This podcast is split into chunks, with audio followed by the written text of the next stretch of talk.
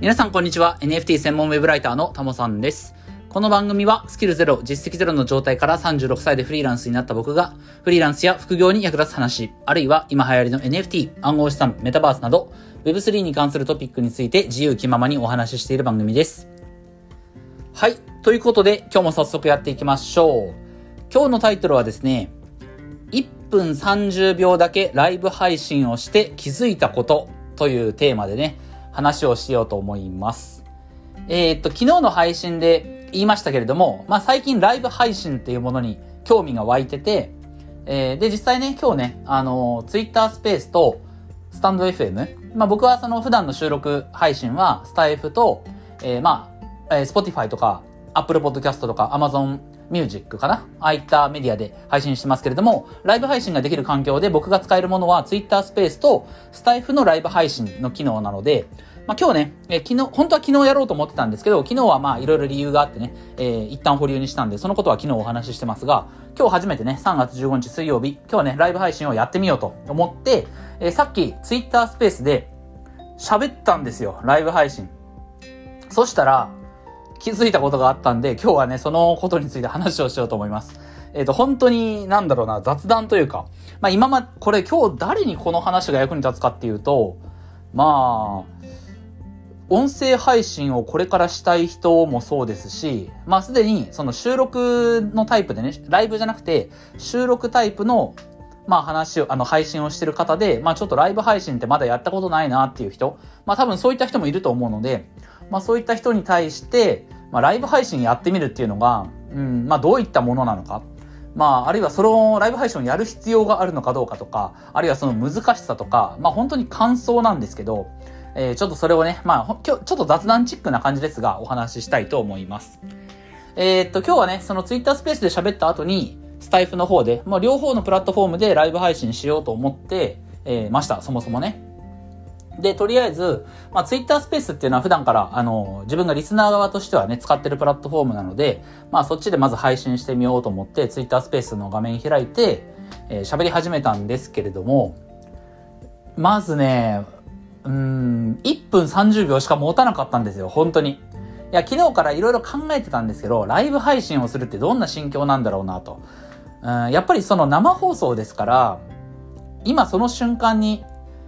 リスナーさんと時間を共有して喋るっていうのがこのライブ配信の特徴ですよね。収録配信は今僕こうやって喋ってますけれども、これは、え、皆さんの耳に届くのはあくまで僕の録音した声ですし、えー、僕が喋った瞬間にこれを誰かが聞いてるってことは絶対ありえないわけですよね。時差も生じてるから、僕は今この収録配信をしている瞬間は、その聞き手のことは一切考えなくていいんですよ。いや、まあ、どういう、うん、考えなくていいっていのは変だな。うん、聞き手のことの方のことを考えて、リスナーのことを考えて喋ってはいるものの、今この瞬間にコミュニケーションは発生してないんですよね。うん。これわかりますかね？今これを聞いてくださってる皆さんも僕の録音した声を、えー、一方的に聞いてると。うん。で、僕は今この収録してるこの瞬間、えー、今これは3月15日水曜日、えー、17時2分なんですけども、この瞬間は、今この僕の声を聞いてる人はいないから、コミュニケーションは発生してないんですよね。だから僕はただただスマホに向かって、えー、一人語りをしてるという状態なんですけれども、さっきツイッタースペース立ち上げて配信してる時は、いや、結局ね、その1分半の間は誰でも聞きに来なかったんですよ。まあ当たり前ですよね。たかだか1分半の間に、えー、運よく、運よくというか、運悪くというか、なんだろう、たまたまね、僕のそのアイコン見つけて、僕のツイッタースペースを開くなんてことは、それはさすがにないと思うので、まあ結局誰も訪れなかったんですけれども、僕のスペースはね。うん。ただ本当になんていうかね、その、本来、ツイッタースペースにせよ、ライブ配信にせよ、生配信をするっていうのは、コミュニケーションの場じゃないですか。これ、今僕がこれ本当喋ってるのは、えー、まあ、時間差で皆さんとのコミュニケーション取ってるような感じはあるけれども、今僕がこの瞬間やってる行為は、ただ音声を吹き込むっていう作業をしてるだけなんですよね。うん。まあ、作業っていうのも変なんですけど、で、それに対して、えー、ライブ配信っていうのはそもそもコミュニケーションの場なので、コミュニケーションの場であるツイッタースペースを開いた、開設したのに、そこに相手がいない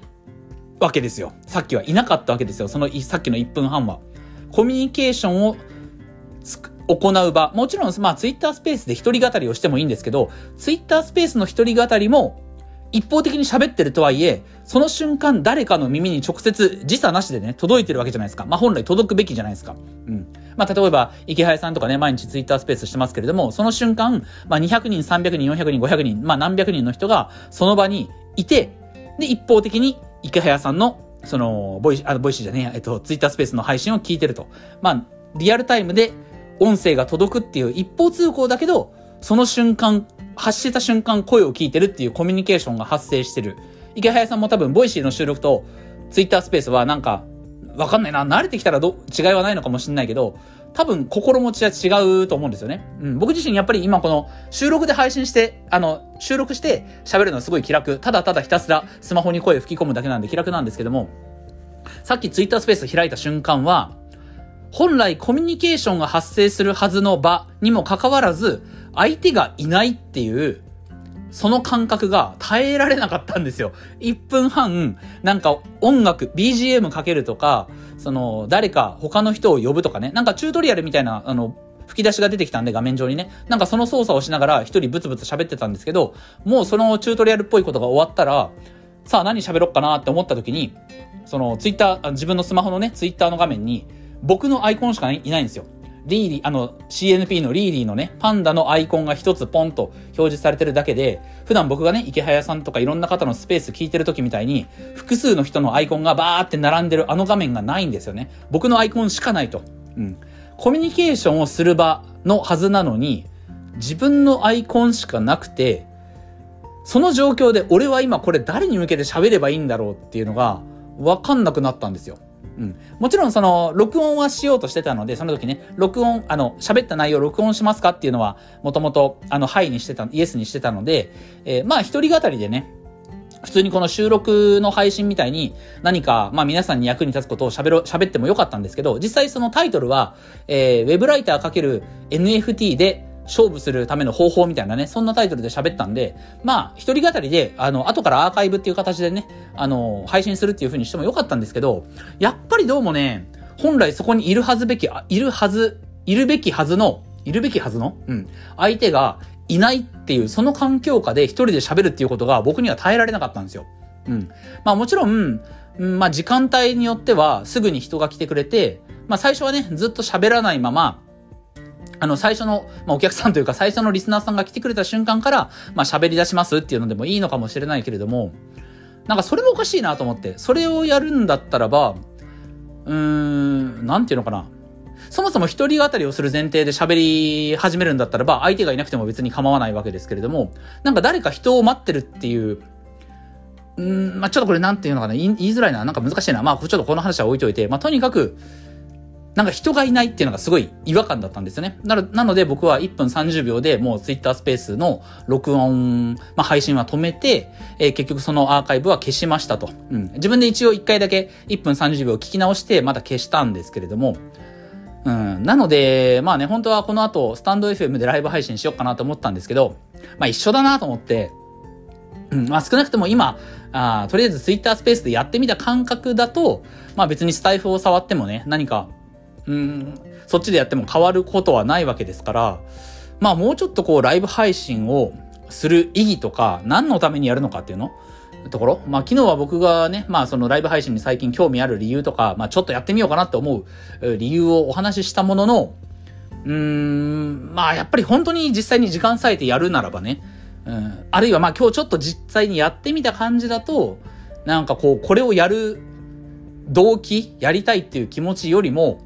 その場に相手がいないっていうことのなんか違和感の方が大きくて、まあこれだったらやらなくてもいいやな、いいかなっていうふうにちょっと思ったっていう感じですね。はい。なので、まあ、あのー、まあ、ライブ配信をやるメリットとか目的をもうちょっとはっきりさせた上で、なんか今日、今日実際やってみてよかったなと思います。あのー、音声配信でね、そのライブ配信をまだやったことない、やったことがない人は、一回やってみたらいいんじゃないかなっていうふうに思います。やっぱり思ってた以上に感覚が違った。うん。その目の前に相手がいないっていう、本来いるべきなのに相手がいないっていう、この、空間の違和感が僕はちょっとね、きつかったので、えー、そのことをまあでも体験できたのはすごく良かったかなっていうふうに思います。うん。だからまあ実際それ、そういったその自分の中でね、耐えきれないなっていう体験を実、あの、することができたので、次にやるときは、なんかその、相手がいなかったとしても、ね、あの、ツイッタースペースとか、スタンド FM のライブ配信を始めた瞬間は人がいなかったとしても、なんかこう、耐えれる方法というか、最初はまあ喋らずに、本当に一人目が来るまでは、待とうっていう風にね、そういった腹積もりでいることを決めておくとか、一人目が来た瞬間どんな風に喋り始めるかを決めておくとか、まあなんかそんな感じで、ちょっともう少し、あの準備というか、心構えですよね。心構えの方を整えた状態じゃないと、僕はライブ配信きついなと思ったので、えー、一旦ね、あの、ツイッタースペースだけで留めて、えー、スタイフのライブ配信は今日は、まあいいやという感じでね、あの、こういった形で今、通常の収録の配信を撮ってますということですね。はい。えー、ということで、とりあえず今日は1分30秒だけライブ配信やってみて、えー、気づいたことということでお話をさせて、させていただきました。ちょっとなかなか、うーん、あの空間は耐えられなかったな、僕は。うん。だからライブ配信やってる人ってすごいなって思いますね。うん。あのー、最初、その人が来る前、来るまではね、どんな心持ちでいるんだろうかっていうことがすごく気になりましたね。うん。普段僕がそのライブ配信っていうものを見てる